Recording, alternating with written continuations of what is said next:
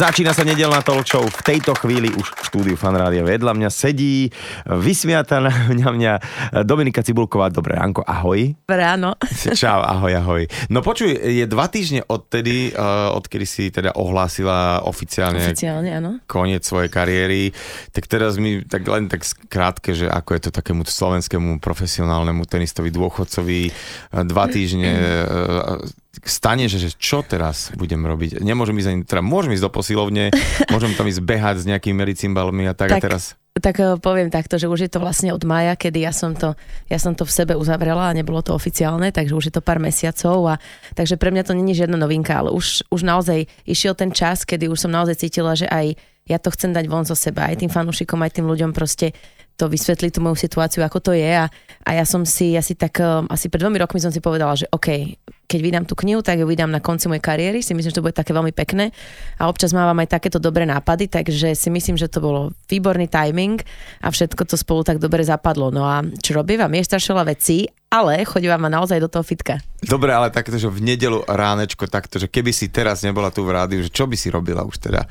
Lebo určite mm, normálne by tam bol nejaký program, že už by si Samozrejme. mala odcvičené, odbehané. Určite áno a možno by som asi na 99% nebola ani doma. Takže ja také tie nedele, že voľná nedela, tak to som doteraz nepoznala. Mm-hmm. Takže teraz už uh, pár týždňov voľná nedela, tak to viem, že vyľudnené mesto, ráno kávička, ranejky, takže úplná Proste úplná pohoda. Pohodička. Usmievaš sa veľmi pri tom všetkom, ako to celé rozprávaš. A spomenula si tú knihu vlastne kvôli tomu sme si tak volali, že no ale Domčo, teraz už musíš prísť, lebo už uh, vyšla kniha. Ja som ju držala v ruke zo pár krát, ešte som mu celú neprečítal, ale uh, veľmi pozitívne reakcie sú od mojich takých kamarátov a od nejakého okolia. Povedzme si vlastne o tej knihe, že kedy ťa to napadlo, že idem ja, uh, tenistka, písať knihu o sebe a ako si to kolektovala. Viem, že teda Andrea, tvoja kamarátka ano, ti to ano. Eh, celé dávala. Takže poďme na to postupne. Takže ideme na to postupne. Hej. Tak uh, si myslím, že ja už som dostala tie ponuky napísať knižku predtým, aj po Australian Open, ale ja som proste stále cítila, že ja som ešte strašne mladá, ako môže 25 alebo 24 ročná baba napísať knižku. Áno, že to nie, to je ešte skoro. A asi tak potom v Singapúre som si povedala, že tak si myslím, že už som aj niečo dokázala, že proste bude to mať zmysel. No a potom vlastne mm, som nad tým začala rozmýšľať. Samozrejme, prvá ma napadla Andrea, pretože ja som chcela tú knižku, aby bola písaná pekným príbehom, aby to nebola tenisová biblia, aby to bolo proste taký môj pohľad na ten môj život, na tie situácie, ktoré som zažila. Takže um, preto som si vybrala Andreu. Pretože... Andrea Coddington, aby sme teda, alebo ano, áno, áno, áno, Andrew Coddington, preto som si vybrala Andrew Coddington, ktorá sa mi vždy veľmi páčila, ako, ako píše. A, a otázka bola, ako som sa zamotala trochu. No, že ako to celé vzniklo, že vlastne, že dobre, už eh, si dostala ponuky, a ty sa rozhodla, že trošku neskôr, ano. ale e, ten materiál asi si zrazu začala vyťahovať, že dobre, tak idem z počítača hľadať nejaké fotky alebo tak, sumarizovať. Ale ako vznikla tá štruktúra tej knihy? Tá štruktúra, tak tú celú tú štruktúru tomu dala Andy, pretože my sme mali rôzne e, nápady, návrhy a potom vlastne sa stal, robil sa z toho taký draft a my sme to robili tak, že sme sa stretávali a napríklad sme si povedali, že OK, dneska mám chuť na detstvo, rozprávať o detstve, tak som sa o tom. Dneska mám chuť rozprávať o Singapúre, o tom, ako som sa tam dostala. Dneska mám chuť rozoberať moje súkromné veci, ťažké ťažké situácie, ktoré som mimo kurtu zažila. Dneska mám chuť rozoberať chlapov, takže proste bolo to tak a bolo to veľmi pre mňa náročné aj emocionálne, pretože ja som to znova všetko prežívala aj tie dobré veci a o mne známe, že aj pri do, tých dobrých veciach, najkrajších plačem, aj pri tých ťažkých, takže ja som stále servitky a furt mi tiekol sopel.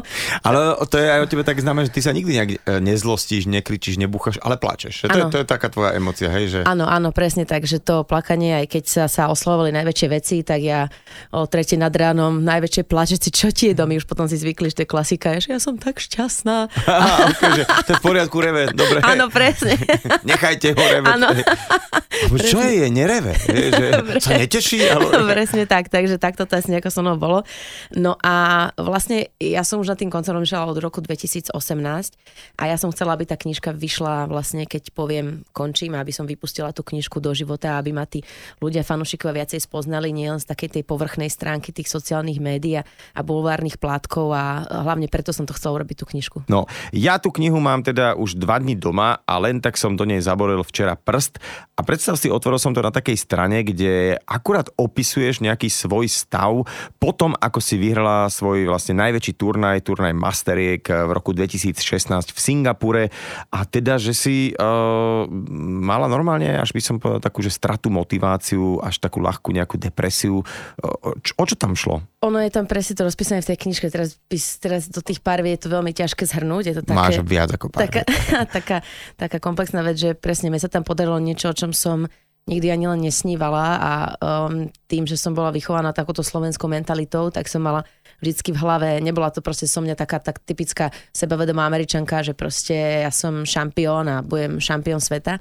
Takže, um, takže pre mňa to bolo naozaj niečo nedosiahnutelné a keď sa mi to podarilo, tak proste som som začala ísť pomaličky do stavu pár dní vlastne potom, alebo pár týždňov potom, že, že čo ďalej, že prečo mám vlastne ďalej hrať, ako. A ja som um, to všetko držala v sebe a aj taký ten, bol to naozaj obrovský tlak, bola som štvrtá na svete a úplne inak ľudia k vám pristupujú, úplne inak, uh, úplne iný, iný tlak tých médií, pretože preto mňa to vždy veľmi pobaví, keď niekto je top 30 a povie a ja idem do top 10, hej, tak akože vždy tak poviem, To je že... ešte strašne to, to, to, to, ja to vždy tak poviem, že dobrá láska, ale tak ešte top 20 je veľký rozdiel, top 15 je rozdiel a top 10 a top 5, takže ono to je naozaj to, to nie sú len proste e, čísla a o malé body sa tam nehrá, ale tam už naozaj ozajstný tlak na toho človeka a tým, že ja som mala mentálneho kouča Radka Ševčíka, ktorý vlastne od roku 2015 so mnou pracovala, ten ma tiež e, jeho prácu som dostala tam, kde som sa dostala, tak ja som to všetko to, čo sa mi začalo diať, nechávala v sebe.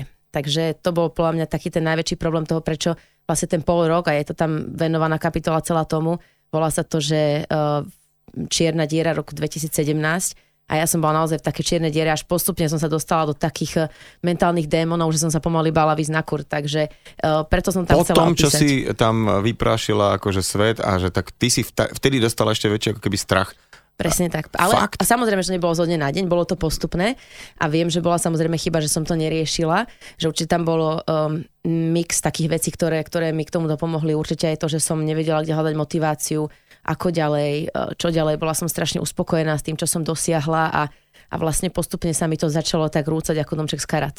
A vidíš tvoj e, vlastne posledný tréner, alebo teda ostatný tréner Matej e, Lipta, ktorý keď, keď tu bol, tak bavili sme sa samozrejme o tenise všeobecne, o jeho trénerskej kariére a logicky prišla eh, na teba taká, že slovo, téma a on sa vtedy vyjadril, vtedy si bola práve štvrtá na svete, že ono je to tak, že Dominiku ja už som nemal čo veľmi učil čiť na kurte z hľadiska toho tenisu, ale musel som mu naučiť vyhrávať, mm-hmm. pretože to je taký ten strašne, že tie tenistky na tom vrchole sú v podstate oni sú už všetky dobré. Absolutne. Že, a tam je to o tom, že nie, že ktorá má svoj deň, ktorá má svoje obdobie, len že privolať si ten deň, privolať si to Presne. obdobie a hlavne už keď sa začne hrať a búchať teda do tej loptičky, tak vtedy zrazu musíš byť, že OK, toto idem vyhrať. Presne, presne, presne ako hovoríš a on mi toto strašne dal, že um, samozrejme to došlo aj tým výsledkami, ktoré som s ním mala postupne, ale on veľakrát na tých turnajoch mi proste hovoril, že domy, veľakrát on mi musel vlievať tú seba dôveru, že proste domy máš na to a proste ja som postupom času, postupom rokov som si zistila, že ja naozaj musím už, už večer predtým veriť tomu, že porazím tú hráčku. A tak som až toho bola schopná, pretože veľakrát som aj hrala výborne, ale nešla som tam s tým, že proste by som mohla ju poraziť. A naozaj mala som v mojej kariére niektoré hráčky, ktoré, na ktoré som si veľmi neverila. Hej, mm-hmm. že mhm. proste mohla som hrať proti prvej na svete Kerber a proste na to som si strašne verila s Radvanskou. Um, a to všetko záležalo od môjho herného štýlu. Hej, ale proste keď som prišla hrať napríklad proti 20. Madison Keys, ktorá je servismenka a bomberka, tak proste som bola takáto malinka. Takže ono to je strašne um, veľmi zložité a v tom najlepšom tenise naozaj ide o tie detaily a tie dobré tenisky hovoria, že nejde o tom, že kto hrá dobre, už tam všetky hrajú dobre, ale presne o tom, aké má tá baba sebavedomie a ako si v tom období verí, tak taká je dobrá. Dokonca aj tvoj tréner Matej Lipták, ktorý tu bol pred uh, asi dvomi rokmi, tromi, hovoril, že presne ty už si uh, v tom stave, že herne máš na čokoľvek a je to v podstate len na tebe, ako si to v hlave nastavíš a si ako keby, že už schopná vyhrať čokoľvek a stať sa môže čokoľvek. Presne, presne tak. A ono to bolo aj tým, že som sa vlastne prvýkrát v živote dostala na to Masters a to bola vždy taká moja, že wow, tak toto keby som raz dosiahla, tak to že je... Že zúčastniť sa aspoň. Presne, jasné. Však aj ja tam vlastne v tej knižke píšem, že ja som vlastne prvý zápas, som išla proti Kerber, prvý zápas, prehrala som 6-4 v treťom sete a, a som bola tak si nervózna, že som dost, začala dostávať krče do celého tela a vlastne kvôli tomu som prehrala ten zápas a to bolo len z toho stresu, že išla som na zápas, som si vnútorne hovorila, bože, len neurob hambu, neurob hambu, neprehraj. Takže ten zápas som prehrala, potom som prehrala s tou Madison Kiss 6-1, 6-2, tam ma zmietla z kurtu a mne iba jediná myšlienka v hlave. Tak toto je hamba Takže proste takéto paradoxy, že, o ktorých nikto nemá ani len tušenie, že proste všetci ma videli potom ako šampiónku silnú, a že proste borec a toto vlastne človek, takéto ťažké situácie sa musí zvládať.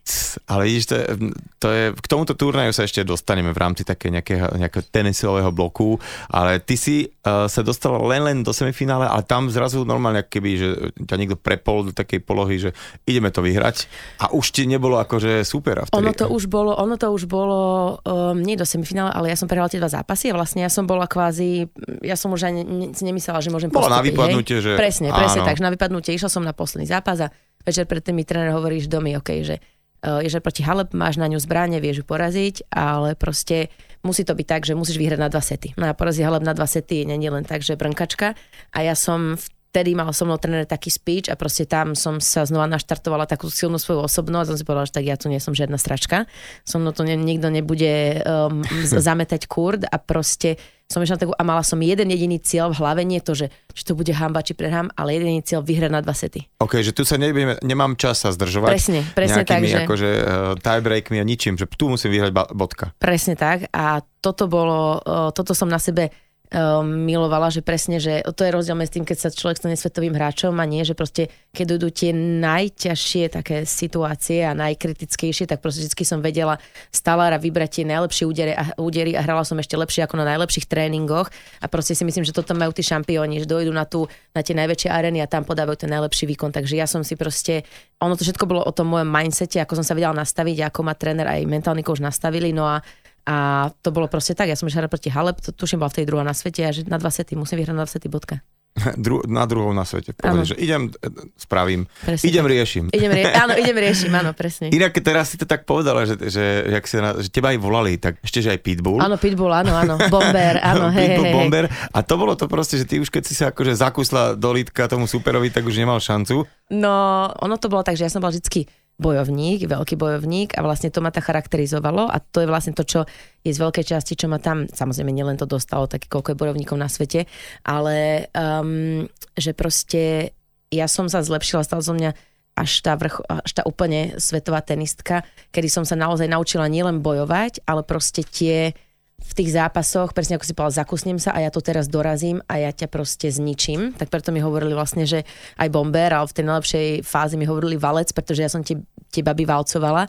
No a toto je niečo, čo ja som sa musela veľmi naučiť a išla som proti svojemu svojemu vnútornému ja, aj keď to na tom kurte nikdy nebolo vidieť, aj všetci hovorili, že proste, aj, aj hráčke, keď tréneri mi to hovorili, že proste ja mám taký drive a idem a už to proste nepustím, tak to nikdy nebolo moje také, aká naozaj som. Hej, ja som, mm-hmm.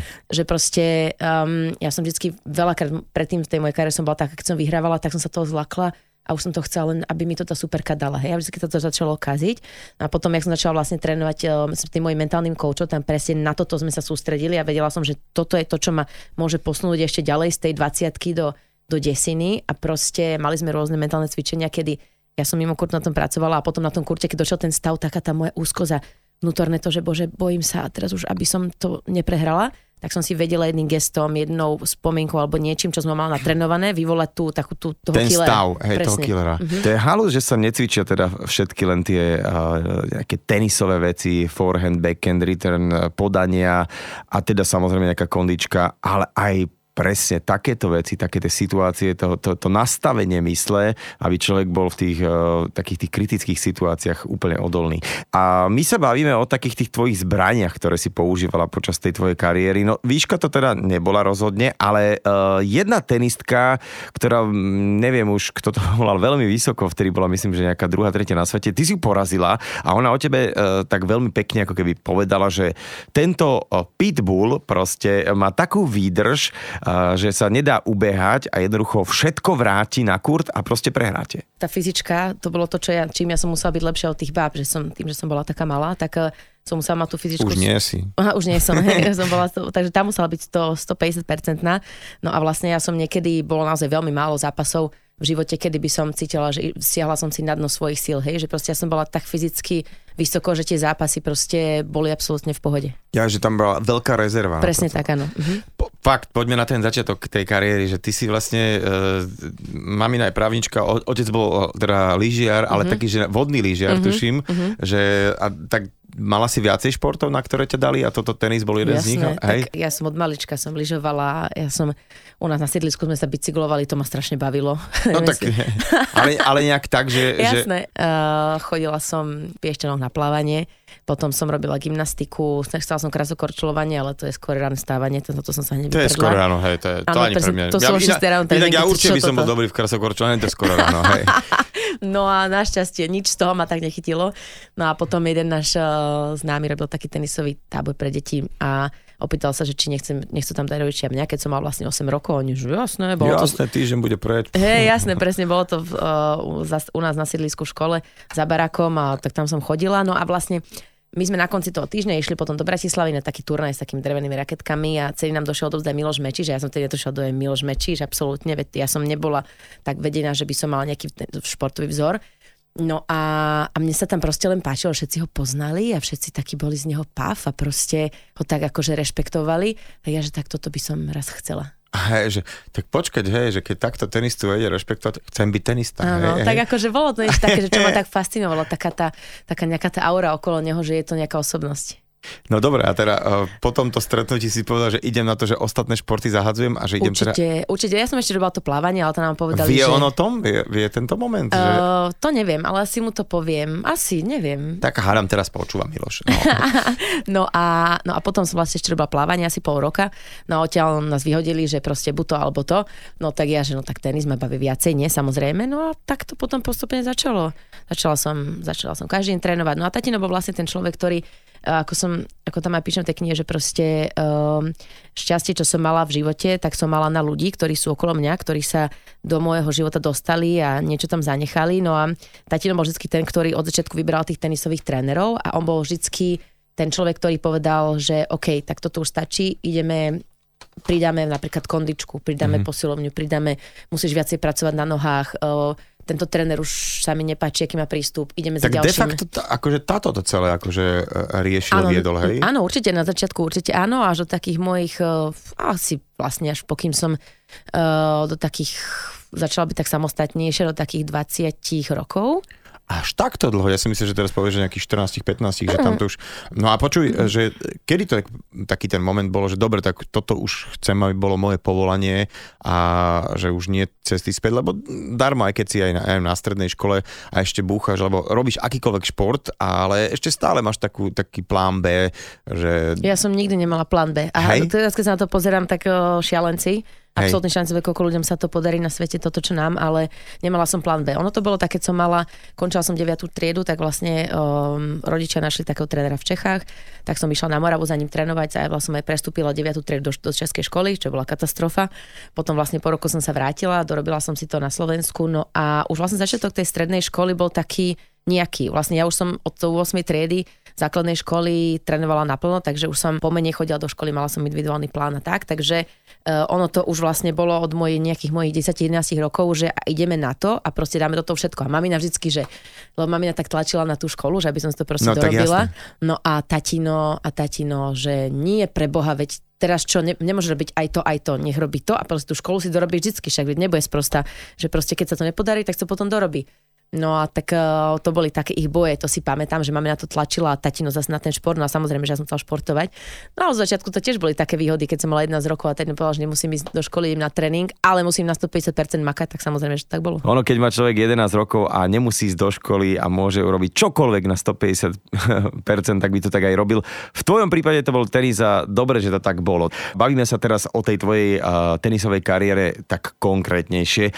Poďme na rok 2005 a na tvoj e, prvý turnaj e, v Maroku a tuším, že ty si ešte vlastne nebola ani renkovaná, ty si nemala žiadne nejaké že číslo za menom, že koľka tá si na svete. A to zase rodičia, presne. Oni boli takí, že proste nikdy ma nechali dlho v jednej kategórii. Vždycky som sa posunula o kategóriu vyššie a že proste tak keď máš byť dobrá, tak aj tu budeš hrať dobre. Hej, že oni nikdy nezaspali na Vavrínoch a proste boli takí, ktorí posúvali tie moje limity a, a áno, išli sme do Maroka, no a vlastne už keď som mal 12 rokov, my sme cestovali s tatinom po svete, hrala som tie turnaje, lebo rodičia vždy hovorili, že keď chcem hrať svetový tenis, tak musím hrať svetové turnaje, nie slovenské turnaje.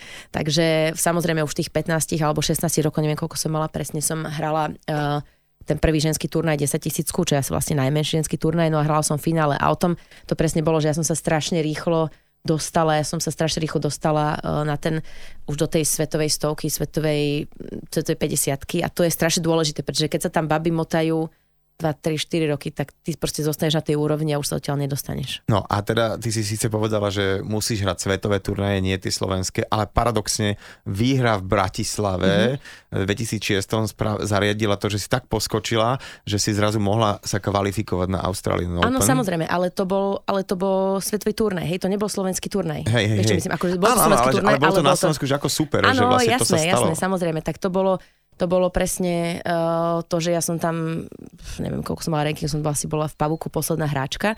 No a to bolo to na mne, že proste uh, som proste došla a vyhrala som ten turnaj, hej. Tak ja som pred prvým kolom som si pamätám, nezabudnem na tom, som tak povedala, že taký jeden zápas, to by bol toľko bodov, že to by bola bomba. No a proste som to nakoniec celé vyhrala a to, to bolo to, že proste som mala na to ten level a, a bola som taká, tak na to nastavená a v, aj neviem, ako ja som nikdy nebola také, že by som išla na ten turnaj a že wow, teraz ho vyhrám. Hej, skôr som bola taká, že presne to jedno kolo bolo super, vždy som bola taká tá skromnejšia, ale vedela som prekročiť ten svoj tieň. No a toto, toto tá bratislavská výhra, rovnako ako ja si myslím aj tvoje účinkovanie vo Fed Cup, mm-hmm. bolo to, že ti to spravilo strašne takú veľkú základňu v rámci domáceho nejakého publika. Že... A tak vtedy ešte to bolo asi veľmi skoro, si myslím, že to no, vtedy... ale tak prepač, to, toto si ešte aj ja pamätám. Áno, a, fakt? Áno, to víš, tak ja som tak vôbec nevnímala. Nie, nie, nie, lebo tak prepač, lebo tak zrazu je v Bratislave taký väčší turnaj áno.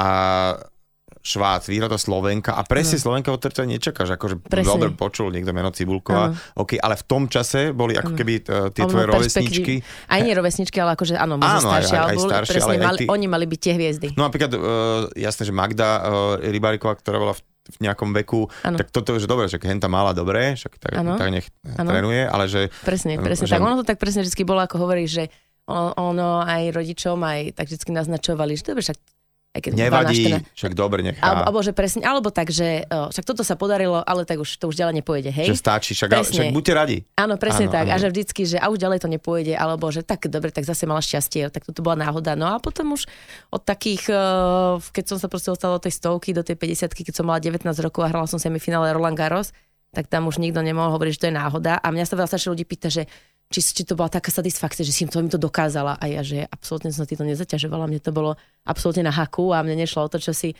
oni mysleli, ja som to proste chcela robiť, mňa to bavilo a, a um, ja som to nikdy nikomu, ne, nešla som s tým do toho, že tak ja vám to teraz dokážem. Ja som to robila len pre seba. Teraz, keď si naťukla Roland Garo, tak eh, rok 2009 a taká, akože podľa mňa úplne geniálna a fenomenálna výhra, že Šarapová, vieš, to nebola ešte, že dôchodkyňa, ktorá sa vrátila nie, kvôli peniazom. To bola akože top hráčka, uh, jednak, že tým, že bola pekná rúska a Jasne. vedela to sa obracať aj v rámci médií, tak na ňu bola strašne akože spotlight, že a, a teraz prišlo Áno, malé, malé pivo. pivo. Áno, presne, malé pivo zo Slovenska. A bolo, že 6-0, 5-0, to si pamätám, že... že 40-30. Akože ona ju dá a ty tam potom si ako strátila set ano, alebo dva. Áno, tam som sedel, stratila Game 2 a potom taká pomalé nervosť. Doteraz si to pamätám absolútne, ako som sa cítila, ako som uh, to nakoniec vyhrala. Takže a vlastne pred týmto zápasom uh, vtedajší tréner, už to, že som vlastne postupila do štvrtfinále, tam som porazila Venus Williams o postup do štvrtfinále a ďalšie dobré hráčky, tak ja už som bola veľmi spokojná s tým, že wow, tak toto je proste, tak to je, tak to už je, toto už asi je to, nie?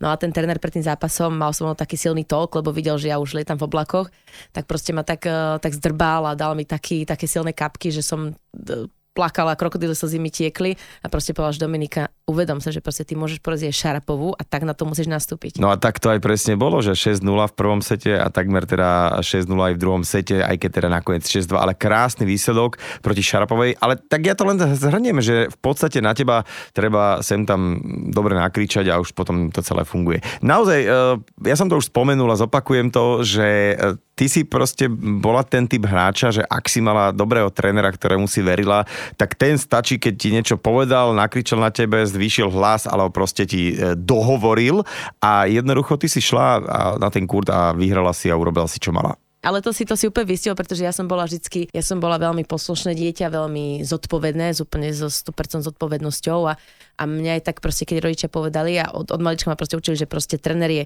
autorita, ktorá sa proste počúva a u mňa to tak proste bolo. A ja som aj akože bola tak vedená, potom Matelip tak to konečne trošku zmenil, že som aj sama uh, začala viacej rozmýšľať tom kurte na tú taktikou, nebola som odkazaná na toho trénera, hej, ale ono to bolo vždycky a vlastne aj tí tréneri ma vždy tak viedli, že musím počúvať a to, čo mi sa mi povie, tak to je to dobre. Takže ja som, mm-hmm. o tom, ja som to nikdy neanalizovala, či tak má byť, nemá byť. Tak to proste malo byť. Mm-hmm. A však mala si šťastie vlastne na tie obdobia s tými trénermi, lebo každý ťa brutálne posunul. Dokonca taký chorvátsky tréner. Želko Krajan. Hey, tak Želko Krajan, áno, Želko Krajan zo mňa v 21 rokoch už zmenil môj štýl hry, dá sa povedať, pretože ja som vždycky, ja som bola tak, že dobre som behala, vracala, nepokázala som loptu a to bolo také špecifické moje.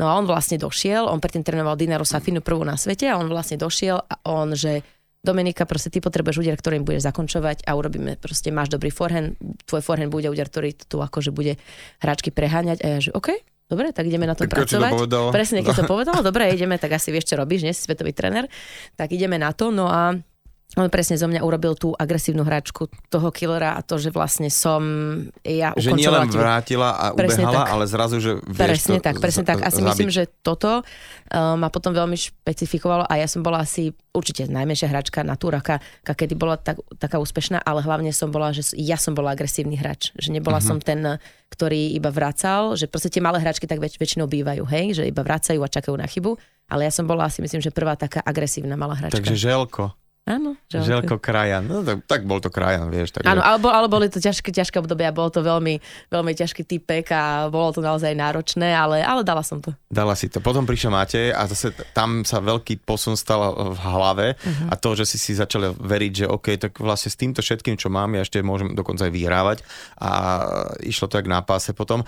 A teraz poďme na ten krásny rok 2014, ja si pamätám, my sme boli uh, na dovolenke v januári ďaleko, ďaleko, ale to nám zase urobilo dobrú vec, že nemali sme taký časový ano. posun e, na, na prenos e, Australian Open, ale horšie bolo nájsť nejaký kanál, kde to dávali, Aha. ale musím povedať, že sme sa stretli normálne v takej krčme v Tajsku u jedného pána, ktorý bol e, tenisový Fanošik. taký fanošik, takže sme tam ťa pozerali mhm. a videl som v podstate všetky zápasy okrem finále, lebo to som bol v lietadle. Okay, tak a, vidíš to, tak si mi to posral. To som bol ja inak. OK, Hej, dobre. Tak, tak už vieš. okay. No, inak ale toto, toto uh, bez randy, vieš čo, my sme raz boli na jednom úplne odveci. S Tomi Kidom Kováčom sme bývali spolu na jednej izbe v rámci jedného eventu a naši hrali uh, fotbalisti uh, v Južnej Afrike s Talianskom, čo vyhrali 3-2. A proste my sme všetky tie naše góly nevideli, lebo sme vtedy, že my keď pozeráme, dostaneme gól. Tak sme išli do, do inej izby a zrazu sme fakt dali gól. Tak sme sa vrátili, že hurá, zase sme dostali, že musíme ísť von. A proste normálne sme si vo vedľajšej izbe bežal televízor a my sme len počúvali, lebo sme, aby sme to nekazili a fakt sme vyhrali. Takže tak proste to... niečo to tam... Ke, keby som vedela, tak ti prebukujem letenku no, na vlastný účet. vidíš to? Ale uh, to je ešte taká vec, že ja som ti dal takú... Uh, drevenú raketu, ak si pamätáš. Aha, jasné, Chris Everlock jasné. Sa, majú so sebou vyhráš Grand Slam, ale ty neviem. Jasné, jasné, jasné, si jasné, takže... pamätám si to. Ale teraz ti ešte presne k tomu povedať, že pred prvým kolom sme s trénerom mali tréning deň predtým a ja som vlastne turné predtým v Sydney som prehrala tiež takýto polovyhratý zápas, mala som set niečo, 4-1 a opäť došla taká tá moja slabšia osobnosť a nevedela som to dohrať. A tréner po tom zápase si ma zobral a dal mi silné kapky, že proste Dominika, takto prehrávaš zápasy a už nech sa to nedieje, že proste, že si povedz, že to neurobíš, že nebudeš taká slabá, že to proste nedovolíš samej sebe. Takže som dostala tam zase veľké kapky, no a tam som si to tak mm, uvedomila, že OK, že proste nie je šanca, ja to proste musím urobiť, musím ísť proti svojej osobnosti a musím si niečo urobiť, keď chcem byť dobrá, OK. No tak došli sme na Australian Open, eh, prvé kolo som mali proti Skiavone a, a sme mali deň predtým tréning, no a ten tréning bol katastrofálny, bola som taká nervózna, v strese, tréner na mňa kričal, plače na kurte, no proste bolo to úplne že vyhrotená situácia, strašná.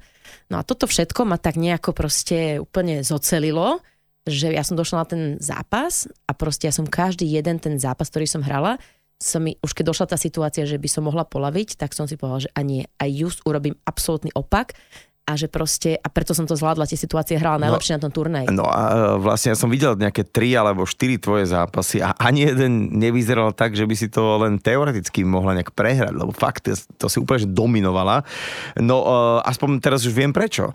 Poďme naspäť na teda na kurty, že čo ti najviac vyhovovalo z hľadiska takého nastavenia turnaja alebo tvo, tvoje celé nejaké takého toho programu, že kedy sa ti najlepšie hrávalo? Najlepšie som hrala, keď som sa vedela hneď okamžite poučiť z vlastných chyb. Tak ako sa mi to stalo presne v tej Australian Open týždeň predtým a ako sa mi to vlastne stalo na, v Singapúre, keď som prvý zápas proti Kerber prehrala kvôli nejakým veciam, No keď som hrala to finále o 4 dní neskôr, tak som presne vedela, že toto musím robiť. Vlastne, počkaj, ty si s ňou najprv prehrala, a potom vo finále vyhrala. Áno, vo finále som ju zmietla z kurtu, takže mm-hmm. ja som proste naj, najlepší, ja sa učím na vlastných chybách, som sa učila. Že to bolo vlastne šťastie, že s tou istou vráčkou behom vlastne Malo to tak dvoch byť. týždňov. Áno, Aha. presne, presne tak. OK, OK. Ale toto, toto je krásne to obdobie, že tá Austrália, potom teda uh, veľký, veľký rýchly skok, posun a bola si v podstate štvrtá na svete, čo je akože vo všetkých slovenských tabulkách najviac, uh-huh. že nikto nebol štvrtý na svete, ak dobre rátam. Áno, áno. Uh-huh. A teda uh, dokonca je také veľmi pekné, že že 4 roky, tuším, po sebe si bola v top 10. Uh-huh. Mhm. Takže to je tiež obrovská taká vec, lebo to vieme, že to nie je, tam, tam čaká ďalších 20 hráčok Ježiš, a, a 30, ktoré majú na to de facto. Oni jasne. akože všetky sú také, že môžu hoci ktorého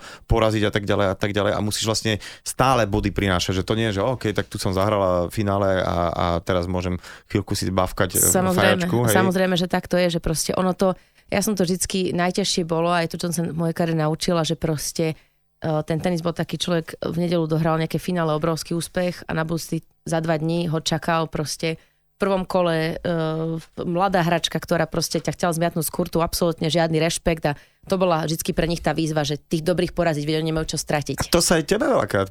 Áno, Dominik Hrbatý, on hovoril presne, že on vlastne všetky tenisové tie jednotky porazil. Uh-huh. A, akože my, myslím, že iba Louis, alebo neviem, kto proste niekto, niekoho nedal, ale proste všetkých dal presne takto, že nejaký si tak len, že povinná jazda, tu je nejaký harbatý, neviem kto to je a šup a dostal. No, že to je tá vec asi, že mhm. tieto mladé hráčky, že to sú tie svine. Presne, to sú svine, presne. No a, a, a, ja som vlastne z začiatku presne tiež bola len taká, že som išla a porazila som tie, tie dobré, alebo tie, tú jednotku, keď som porazila, tak som bola taká, že už som s tým ďalej nevedela pracovať, nevedela som to ďalej posnúť a v tomto mi tiež Matej veľmi pomohol, že proste aj keď som porazila do hračku aj hoci koho, tak proste už hneď na tom vybicyklovaní sme zhodnotili ten zápas, ale už večer sme si sadli rozprávali o ďalšom zápase, že proste toto on ma tiež musel naučiť, že nežiť v tej eufórii deň, dva, lebo to hneď sa stratí a v ďalšom mm-hmm. kole čaká ešte lepšia superka, hej.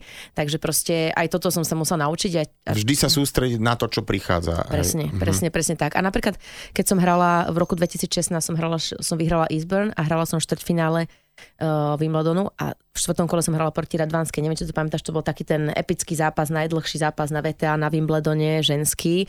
Tam sme na sebe naozaj spáchali proste vraždu. Ja som vyhrala nejak 8-6 v treťom sete, ne, neuveriteľný zápas. A ono to tak vychádzalo, že ja som nemala deň voľna, hneď na druhý deň som išla hrať proti Vesnine, štvrťfinále, hej. No a to bol presne ten bod, kedy, ale to bol taký zápas, že to, že to by som naozaj ten deň strašne potrebovala. Že proste ja som ešte ráno sa zobudila, aj som nemám v hlave štvrťfinále, ale nový zápas, ale ja som mala ešte stále tú Radvansku, že aké to bolo neuveriteľné. A že vlastne nebolo to o nejakom fyzickom, že, že by si potreboval ešte deň oddychovať, Tuto. ale že hlavu mm-hmm. úplne, že vymeniť to celé. Presne, uh-huh, presne, presne. Ten tak. obraz a to celé. Presne, že si, aha. presne tak. Vidíš, ja som na to takto nikdy neuvažoval, že ako to môže mať po zápase, nejakom takomto veľkom uh, zápase človek, hlavne v nejakom individuálnom športe, lebo predsa len ten kolektív, uh, tak tam sa to asi podľa mňa lepšie vstrebe, aj keď každý uh, to ide sám so sebou. Ty si hovorila, že si veľmi naviazaná na ľudí okolo seba, alebo teda bola si v rámci tej hry aj na trénera. Stačila tá minútka, kedy ste mohli sa ako keby s trénerom e, rozprávať na to, aby ti fakt nejakú radu podstatnú dal? Ja som bola presne ten typ, došiel tréner a mne stačilo strašne málo pomôcť zmeniť malinkú vec a proste mi to začalo fungovať, mm-hmm. hej. Mhm. A presne tým, že ja som bola taká, že povedala, robila som to, tak um, to veľakrát mi to zaberalo. A, a my sme aj s trénerom mali mimo také, také naše signály, hlava doprava, hrava doľava, pozeral sa takto na mňa, pretože vedela som, čo to znamená mm-hmm, a mhm, ako čo mm-hmm. zmeniť. A to je iné, že to tiež spomínal, že, že už keď sa to deje, už keď ten zápas plíne, že to proste to je nezastaviteľná nejaká vec uh, časovom nejakom úseku, tak vtedy, že nesmie on nejak to analyzovať. On môže vždy len, jed, len pokyn, že len jednu vecičku Presne. ti poradiť, lebo, lebo ty, ty sa rozsypeš. A vlastne Presne ako keby, že, že, že, že ten tenista má v hlave niečo ako, že čo robím zle, čo robím zle, čo robím zle a on ti povie, že že ja neviem. Presne, že, že začne napríklad hrať viacej hraj viacej do forendu, hraj menej viacej, hraj iba lajny, uh, alebo také veci, že, že posun sa jed, jednoduchú vec a, a tá ti zrazu, uh, možno to ani nebolo úplne, že všetko ono, ale zrazu ti to na, aj také sebavedomie presne, presne, dá. tak veľakrát stačilo zmeniť iba, že som napríklad cerovala prvý servis ako druhý, mala som väčšie percento, ona ma menej tlačila, že to bolo, to bolo akože veľmi veľa kombinácií, ale vždycky veľa bolo kľúčové, možno jedna, dve. A teda poďme k tomu, okrem trénera, ty si mal taký celý tým a to bolo na tebe, keď sme sa bavili o tom, že mm. si rada v Bratislave teda doma, mm. že si sa stále vracala, že tu si mala taký svoj base mm-hmm. alebo base camp, tak zároveň celý takýto svoj tým si ťahala so sebou, čo mm-hmm. možno bolo neviem, finančne náročnejšie, ale že ty, ty si ten typ, že potrebuješ mať takých tých blízkych ľudí pri sebe a vtedy sa ti dobre hrá, že nie je to len, že uh, tréner, OK, uh, do, dobrý hotel, ale že, že musíš tam mať takú tú pohodu, hej? Presne tak. A ja som tým, že uh, na tom kurte je proste ten človek tak sám. A ja keď som to vlastne čítala Egesio knihu, e, Egesio autobiografia je úžasná, to je moja najobľúbenejšia autobiografia uh, športová, tak uh, vlastne on tam tiež opisoval to, že on nenavidel, že na tom kurte bol sám, že proste tam je človek sám a so všetkými tými problémami, tými ťažkými situáciami sa musí proste sám vyrovnať a, a preto on si to kompenzoval tým, že vlastne s ním chodila, s ním chodila celá suita, hej, s ním chodila aj 6 ľudí a že proste mm, on si to proste tak kompenzoval. No a ja som tiež mala také trošku, že ja som nenavidela na tom kurte byť sama, že proste ja som non mala ten očný kontakt s tým mojim tímom a oni mi dávali strašne silnú energiu, že aj veľakrát, keď som si myslela, že už to nedám, začala som sa opúšťať, tak oni ma tak vedeli nahecovať a že tam boli so mnou, že tú ich energiu som si brala so sebou. Mm-hmm. Takže, no samozrejme, samozrejme, že to bolo finančne náročnejšie, ale som tým, že som sa dostala do takého levelu, že, že som si to mohla dovoliť, tak vždycky som mala vlastne proste... to bola dobrá investícia, lebo... Veď, veď to idem presne povedať, že ja som mala vždycky aj od rodičov um, zakodované v hlave, že proste že keď do seba investuješ, tak ti to proste bude vrátené. A tak to bolo. A tak to veru, že bolo. A ten tvoj tým uh, bol taký veľmi vždycky bujarý, veľký, vždy bolo asi vidieť, keď niekde prišla Dominika Cibulková. Uh, samozrejme tam bol tvoj manžel Michal, ktorého teda dosť obdivujem, že naozaj to nie je len o tom, že chodí niekam do VIP lože, ale na všetky tréningy, na každý jeden zápas, každú jednu prípravu a tak ďalej a tak ďalej. Stále bol s tebou. Okrem toho teda uh, viem, že tých ľudí bolo viacero, takže kto, kto bol v tvojom tvojom týme. Áno, presne celý ten môj tým vlastne uh, tenisový tréner, občas chodil kondičný fyzio non-stop a vlastne Michal a na niektoré turné chodila aj tatino. Mm-hmm. Už ešte potom stále. Takže ja som mala jeden z najväčších, najväčších tímov a to bolo, vždy, keď sme došli do Players Lunch, bol niekam veselá kopa, sme sa smiali a proste, aj som videla, že nám to tak, chcem povedať, že trošku závidel, lebo to není, není to obvyklé, hej, v tých, mm-hmm. tých tenisových kruhoch. No a hej, tak Michal proste, on um, tým, ako sme sa našli a ako sa vlastne uh, chápeme a v, uh, sa proste poznáme, tak on to tak nejako vycítil. Samozrejme, keď sme sa dali dokopy, tak robil v ministerstve za XY uh, peňazí uh, v, v kancelárii, tak sme vlastne potom po nejakom roku sme si povedali, že tak tieto peniaze nám naozaj nebudú chýbať a o mnoho viacej mi pomôže, keď bude pri mne, hej, a on bol proste ten, ktorý, samozrejme sme sa toho báli, bolo to nové, ale proste nemohli sme urobiť lepšie rozhodnutie v živote ako toto. A, a strašne mi to pomohlo tiež do tej mojej kariéry. Uh-huh, uh-huh. A teda, e, keď si dala, že fyzio a kondičný tréner, žiadneho, no málo, to sú fakt výnimky, uh, pri takomto vrcholovom nasadení športovca, že nejak, že úplne obídu nejaké zranenia. A ty si žiaľ mala zo pár takých období, kedy to strašne išlo hore a pribrzdilo ťa niečo. Presne tak. Tvojou achilovou petou bola achilová peta. Presne tak, ja som bola, tak tým, že ja som tak veľmi fyzicky musela uh, makať dreť a nestiažujem sa, proste bolo to tak a bolo to, bolo to, to, čo, to, čo ma charakterizovalo, tak aj to telo sa veľmi opotrebovalo. A vlastne tie moje svaly a tie vlastne tie moje svaly dostávali, dostávali zabrať. Takže ja až keď som naozaj stretla, keď som uh, neviem koľko som mala rokov, nechcem keď sa 24 rokov som stretla Ivetu Stankovú, moju uh, prvú ozajstnú fyzioterapeutku, ktorá naozaj mi dala telo dokopy, ktorá mi dala tie svaly dokopy a ja som potom vlastne uh, nemala svalové zranenia až do konca mojej tenisovej kariéry, pretože som robila tie veci, ktoré som vlastne ktoré ma ona naučila, tie cvičenia. No a tá, tá achilovka tej sa nedalo predísť, pretože ono to bolo od, od 19 rokov, som mala asi zlé tenisky a proste začala sa mi tam robiť výrastok a ona mi to vlastne tú operáciu posunula až o dva roky, takže um, áno, tá achilovka bola, bola taká, aká bola, ale nemôžem sa sťažovať, nič zápestie, žiadne rameno, takže ja som bola proste už od nej som bola potom kompaktne ready a tá achilovka občas vyskočila, ale to sú také veci, že mohlo to byť horšie. Ešte mi povedz, lebo ja si, som si všimol pri tvojich zápasoch, že ty si robila také niektoré pohyby, napríklad ty si ovoniavala loptičku. Áno. A čo, že, že aké si mala takéto rituáliky, také divnosti, mm. že, že mala si niečo, že toto musím vždy urobiť? Tak, e, ti... Veľa tenistov, prepáč, má mm. také tyky, vieš, že, že, že si čo napravuje nejaký vlas, alebo si poťahuje tričko Jasne. a pritom ho netreba potiahnuť, Jasne. ale má to také, že toto musím pred servisom urobiť, Jasne, lebo inak to nepôjde. Jasné, že som mala takto vonenie, to bol presne tiež rituál. Začal to tým, že milovala som, keď sa mi dostali nové lopty, ich čuchnúť, no a potom to proste zostalo uh, moje, že toto je môj rituál, hej, že ktorý robím a už som to, už ja som to nerobila vedome, to už mm-hmm. proste robilo mm-hmm. podvedomie a samozrejme som robila také, že pred servisom som mala svoj rituál, som tam došla, ťukla som si lopty, dávala som si vlasy za, za ucho, pozerala som sa a že proste, čo som tam ešte také, ja vždycky som sa na lavičke utierala utierákom, keď si to niekedy všimneš, raz, dva, raz, dva, raz, dva, ruka, ruka, raz, dva, raz, dva. Proste takéto úplne šialenosti, hej. A ja som na tej lavičke sa niečo robila, napila som sa, položila som na presne to isté miesto, presne takisto bola tá flaška. Že taký monk, hej? Úplný, absolútny. Fakt, takto. že máš takéto, že, že to musí byť na svojom mieste? Úplný a musím ti povedať, ja do, iba v pár zápasoch za môj kariéru som si dala banán a vždycky som to prehrala, takže banán bol absolútny horor. Ja, že keď to... som si dala, už si, a ježiš, tak som nemala banán. Presne, a nie, že práve, že keď som si dala banán, som prehrala. No tak myslím, že ano, si to, ano. že á, to som pondila. Že no to, presne, to, že tak to už je to už môžem už nič, to už nie. ja. presne, takže to, ta, takéto šialné veci, proste to je samozrejme to každý tenista má v hlave. A ja si normálne myslím, že úplne skoro každý športovec, možno taký individuálny hlavne, tak má nejaké také, také blbinky, ktoré teda má len on a musí musí to robiť, lebo bez toho by to celé nefungovalo. Ale veru, že e, teraz ako ťa počúvam, aj ja mám, aj všetci asi máme také tie e, e, mikrorituáliky, aj keď nie možno až také monkovské. A mala si to teda len ty, alebo aj nejaký taký, taký aj známy tenisti, o ktorých teda to nevieme, že čo robia takí tenisti, ktorých poznáš? No tak Ivanovi, že notoricky nemohla stúpať na, na čiary, až to bolo také smiešne, začal tam tak podskakovať, hej? Áno, presne. Že aj pri hre? Nie, pri hre nie, ale keď akože tak išla, tak vždy tak zadrobčila a bolo to vidno, že alebo obchádzala kurt, alebo napríklad Jankovič obchádzala celý kurt.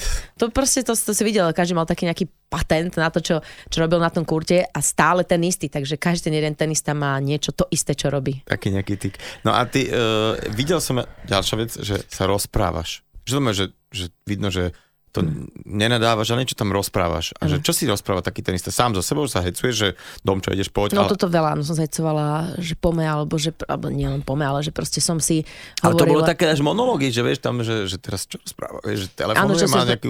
že... nie, nie, som si rozprávala iný... to, že proste, že tak teraz ma nenapadne čo konkrétne, ale že proste, že prečo som to urobila, musím to urobiť hen tak a že proste, že, že vzpriamne a som rozmýšľala nad tými vecami, ktoré som mala robiť a, a potom som to niekedy tak vyprávala. No. ale to je, však to je pekné, mne to, to bolo také, že, á, že teraz ano. pracuje. E, jasné. Dievča je v tom stave, že, že teraz by ju nemohol nikto vyrušiť. Dobre, tak ty si sa rozhodla tento rok, že to ukončíš, 30 rokov a e, vo veľkej rýchlosti tam máš 8 singlových víťazstiev, že to, tie majstrovstvá sveta, to si vyhrala teda taký ten uh, v tom Singapore 2016, štvrté miesto, uh, prize money nádherné a tak ďalej a tak ďalej. Čiže dosiala si možno, že oveľa viacej, ako si si Určite, na začiatku tak povedal, mm-hmm. že toto keby som dala, tak, tak už som spokojná. Tak pre nás rodičia mali, keby som sa dostal do prvej stovky, to by bolo super. Že super sen, že je splnený, mm-hmm. že ano. nebolo to nadarmo. A teda už tak máš asi nejakých pár týždňov, mesiacov v tom nejak v hlave jasno, že čo ďalej, aj, aj zmysle takej, lebo že tak asi nebudeš štrikovať teraz nejakým ponožky a že hojdať sa na hojdacom prúterom kresle, ale že máš svoju akadémiu, to viem. Ano, uh-huh. A čo, čo také ďalej ešte je pre teba ano. takým motorom, že čo teraz, na čo sa tešíš? Tak ja som uh, presne tú akadémiu, ktorej, ktoré ma veľmi baví sa venovať. E, a tento rok sme si vymysleli taký projekt do škôl. Sme chodili za prvákmi, druhákmi s tými trénermi z tenisovej akadémie.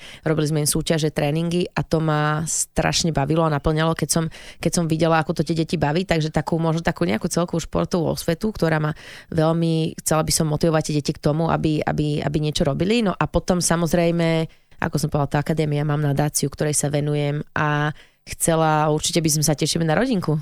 No tiež, no to sa budem tešiť, keď sa budeme stretať niekedy už na takých situáciách s deckami, že to, je, to je, vieš čo ti teraz presne, uh, Duro Podmanický z Billy Barman, uh, stretol som ho náhodou, dali sme si kávičku a rehotali sme sa, že 15 minút sme si ukazovali v mobile deti. Nie. Áno, a vieš, že proste predtým pár rokov by sme si ukazovali v mobile čokoľvek iné a úplne iné témy by sme dávali a normálne sme teraz preberali to, že čo, uh, že kedy kto vstáva a či už toto robí a zuby, proste úplne ale si myslím, že to v pohode, pokiaľ tým neotrebuješ toho druhého. Keď obidva ste na tej istej vlne, tak je to v pohode. Ale potom sme sa na tom presne rehotali, takže teším sa na tieto tvoje problémy a to, to sa budem veľmi rehotať, keď sa stretneme na tom. Ale uh, ja som si vždy všimol a to, to tak je, ja to nehovor, že nie, že ty máš taký trošku taký, no nie, introvert nie si, že ty máš rada takú tú pozornosť uh, okolo seba a tak ďalej. A vieš si predstaviť, že by si aj túto stránku svoju nejak tak rozvinula, lebo keď som ťa videl v jednej televíznej show, videl som, že tebe toto nevadí, že teda keď uh, ťa točia a tak, že, že keby si ja neviem, si teraz oddychla rok, dva, že by si sa dala možno aj na nejakú školu, že hereckú alebo niečo Toto sa tak? ma pýtali, ale ja sa v tom, ja proste neviem, ja si myslím, že však mám 30 rokov, akože, no a? akože však sa zo mňa budú smiať, že pre Boha, dobre, Počo, už sme tenistka. Už prosím ťa, už nič, už prosím ťa, nestrapňuj sa, dobre, ja to takto vnímam. Ale pozor, pozor, ja to teraz poviem, Juraj Bača tu bol pred pár týždňami a on mi hovoril, že v podstate ešte v 26 rokoch robil účtovníka a teraz eh, má tesne po 30 a hral eh, hlavnú postavu vo filme Amnestie. Takže pozor, pozor, ja si myslím, že za nejaké 4-5 rokov nikto nevie, že či náhodou sa tu nestretneme a nebudeme sa rozprávať o nejakom filme, kde si hrala.